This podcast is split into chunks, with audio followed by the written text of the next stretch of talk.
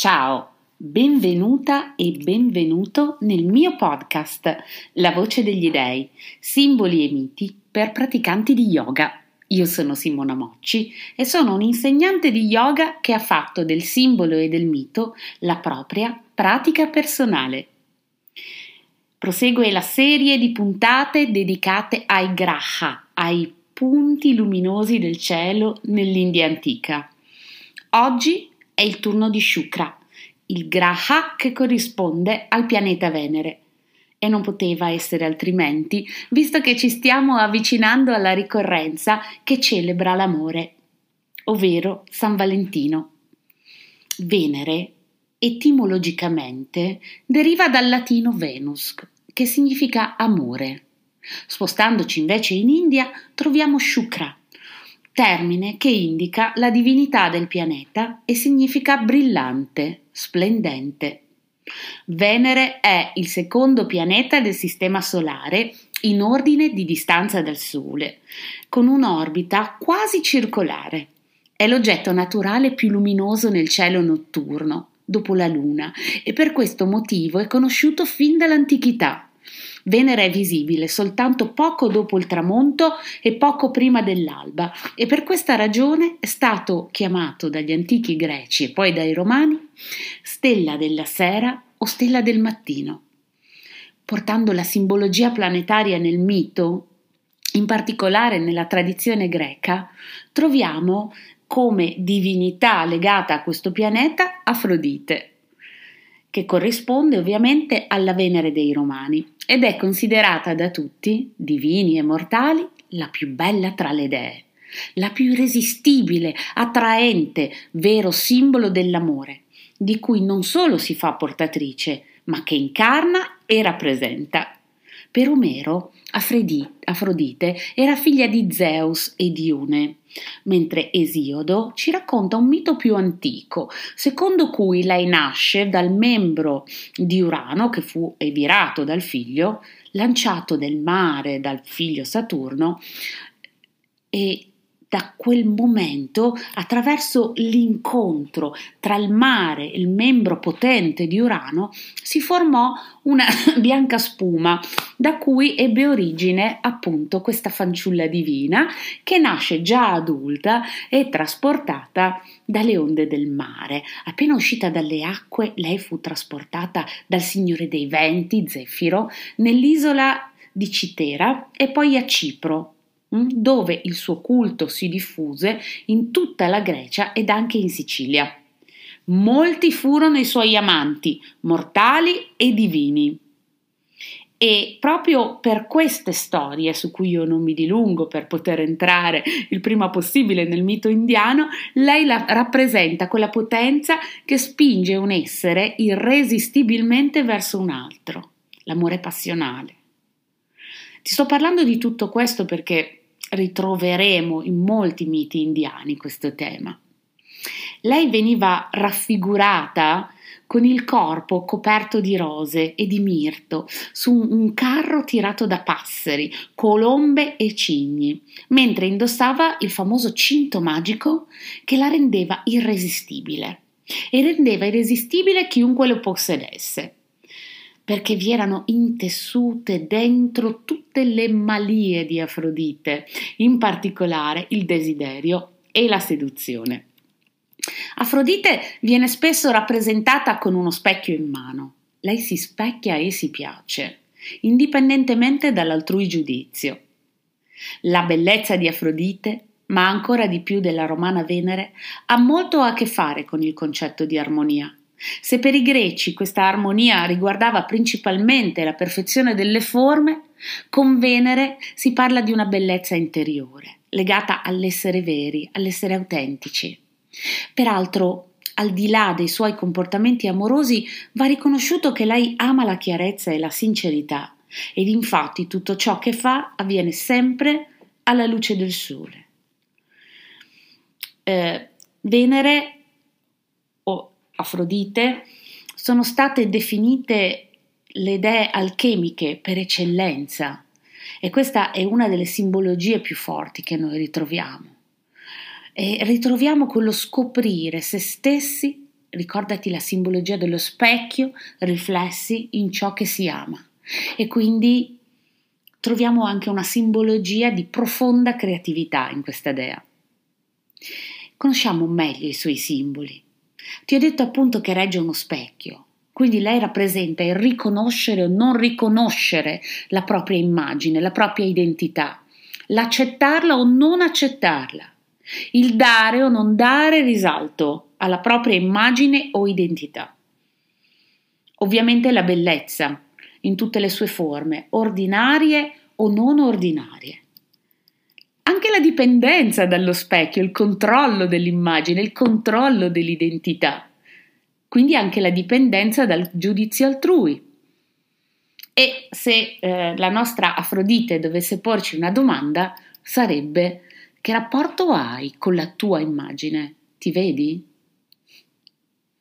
E dopo questa piccola riflessione ecco che scivoliamo nel mondo dell'India. Nel mondo dell'India cambia un poco il contesto, qui troviamo una divinità maschile, Shukra. Shukra è una parola sanscrita che significa chiaro, luminoso. Ha anche altri significati, come il nome di un antico lignaggio di saggi che consigliarono gli Asura nella mitologia vedica. Ti ricordo che gli Asura sono gli antidei.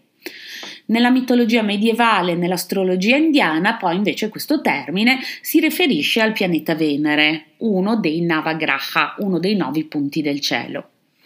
Shukra andò a studiare i Veda da un rishi molto importante, Angirasa, ma quando notò che questo rishi favoriva Brihaspati, il pianeta Giove, si, si, offese, si indignò ed andò quindi a studiare da un altro rishi di nome Gautama.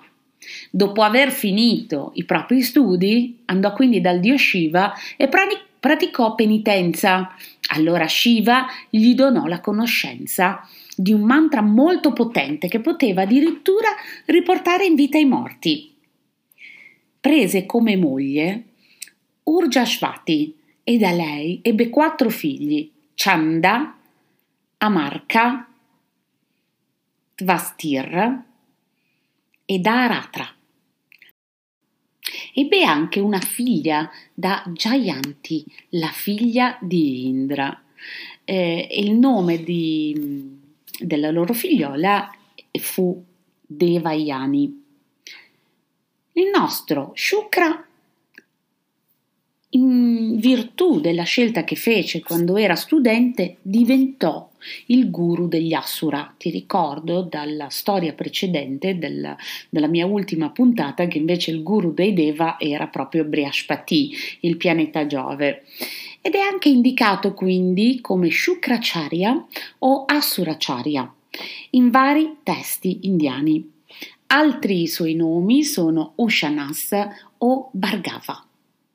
In un altro racconto tratto dal Mahabharata, Shukra si è diviso in due. Per metà diventa la fonte di conoscenza per i Deva, per gli dei, e per l'altra metà degli Asura, degli antidei.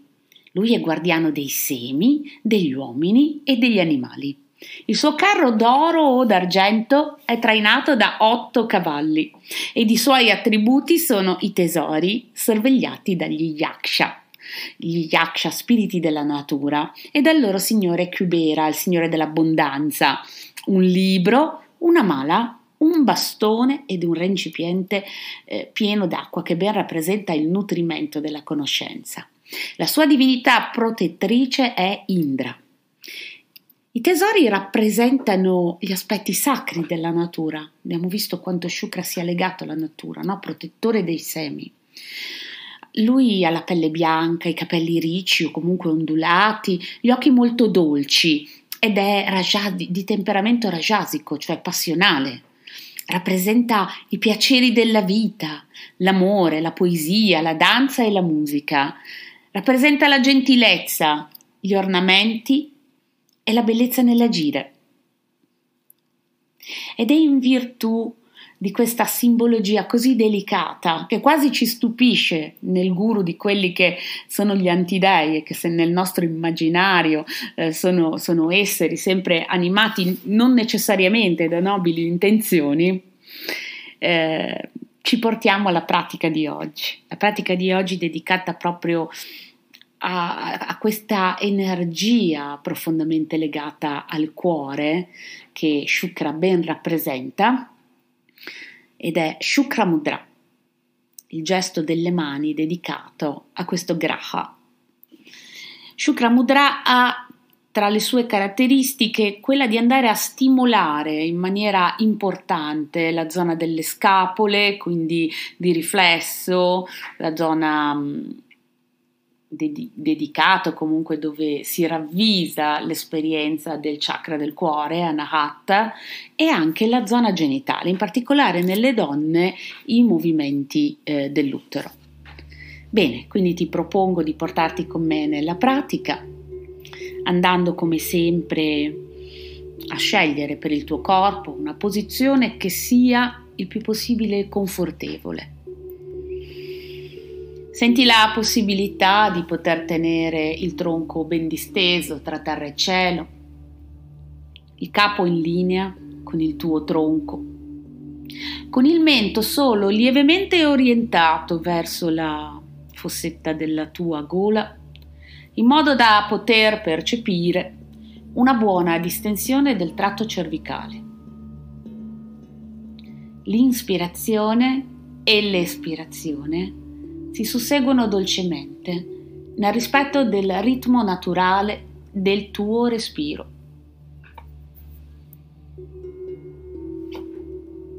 Dopo qualche istante di ascolto del respiro, nella sua fluidità, ti invito ad andare ad intrecciare davanti al centro del tuo petto le dita delle tue mani. Senti che anche i palmi si portano ad aderire l'uno all'altra e anche i polsi. Ti ritroverai quindi con le mani intrecciate davanti al centro del tuo petto e con i tuoi gomiti che guardano la lateralità dello spazio. In armonia con il tuo respiro ti invito ad inspirare nel trattenimento del respiro proponiti di premere bene i tuoi polsi uno contro l'altro. Senti bene l'azione nella zona delle scapole, se la avverti, perché non è detto che questo accada nella zona genitale, e poi nell'espirazione rilassa, facendo in modo che gradualmente venga meno questa pressione tra i tuoi polsi ed ogni volta L'invito è quello di inspirare, nel trattenimento premere e nell'espirazione dolcemente rilassare.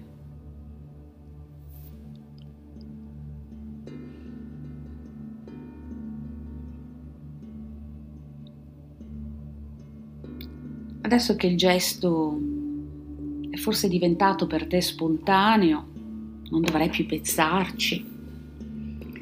Ti invito a portare all'interno di questa mudra gli aspetti polari della tua persona. Ci sono tante, tanti aspetti del nostro mondo interiore che a volte ci stupiscono. In alcune situazioni siamo in un modo, a volte ci percepiamo in un modo diametralmente opposto. Perché il mondo interno non è mai lineare, fa parte della sua ricchezza. Ecco, porta lì tutti questi aspetti. Puoi farlo sotto forma di immagine, di parola o semplicemente di sensazione. Lo scopo di Shukra è quello di portare armonia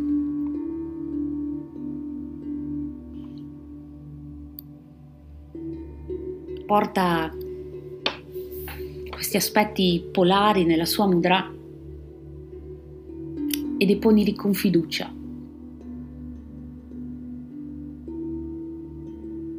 Come se la mudra fosse un calderone alchemico,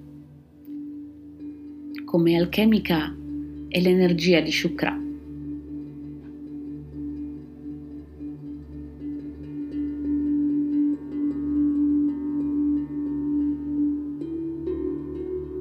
Quindi mantenendo la mudra,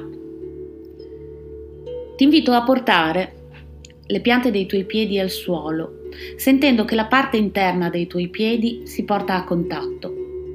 I talloni si orientano il più possibile vicini al perineo. Necessariamente percepirai le tue ginocchia scendere verso la terra. Senti che lentamente sciogli la mudra lasciando che i tuoi gomiti vadano ad appoggiarsi sulla parte interna delle tue ginocchia. Ed una profonda ispirazione rivolge i palmi delle mani e il tuo volto verso il cielo. Sei diventata, sei diventato Kushuma, il fiore di loto. Senti che tutta questa energia che hai liberato adesso può essere offerta, non tenerla per te. E poi espirando, porta la mano destra sulla spalla sinistra, la mano sinistra sulla spalla destra, la fronte in appoggio sull'incrocio tra i polsi.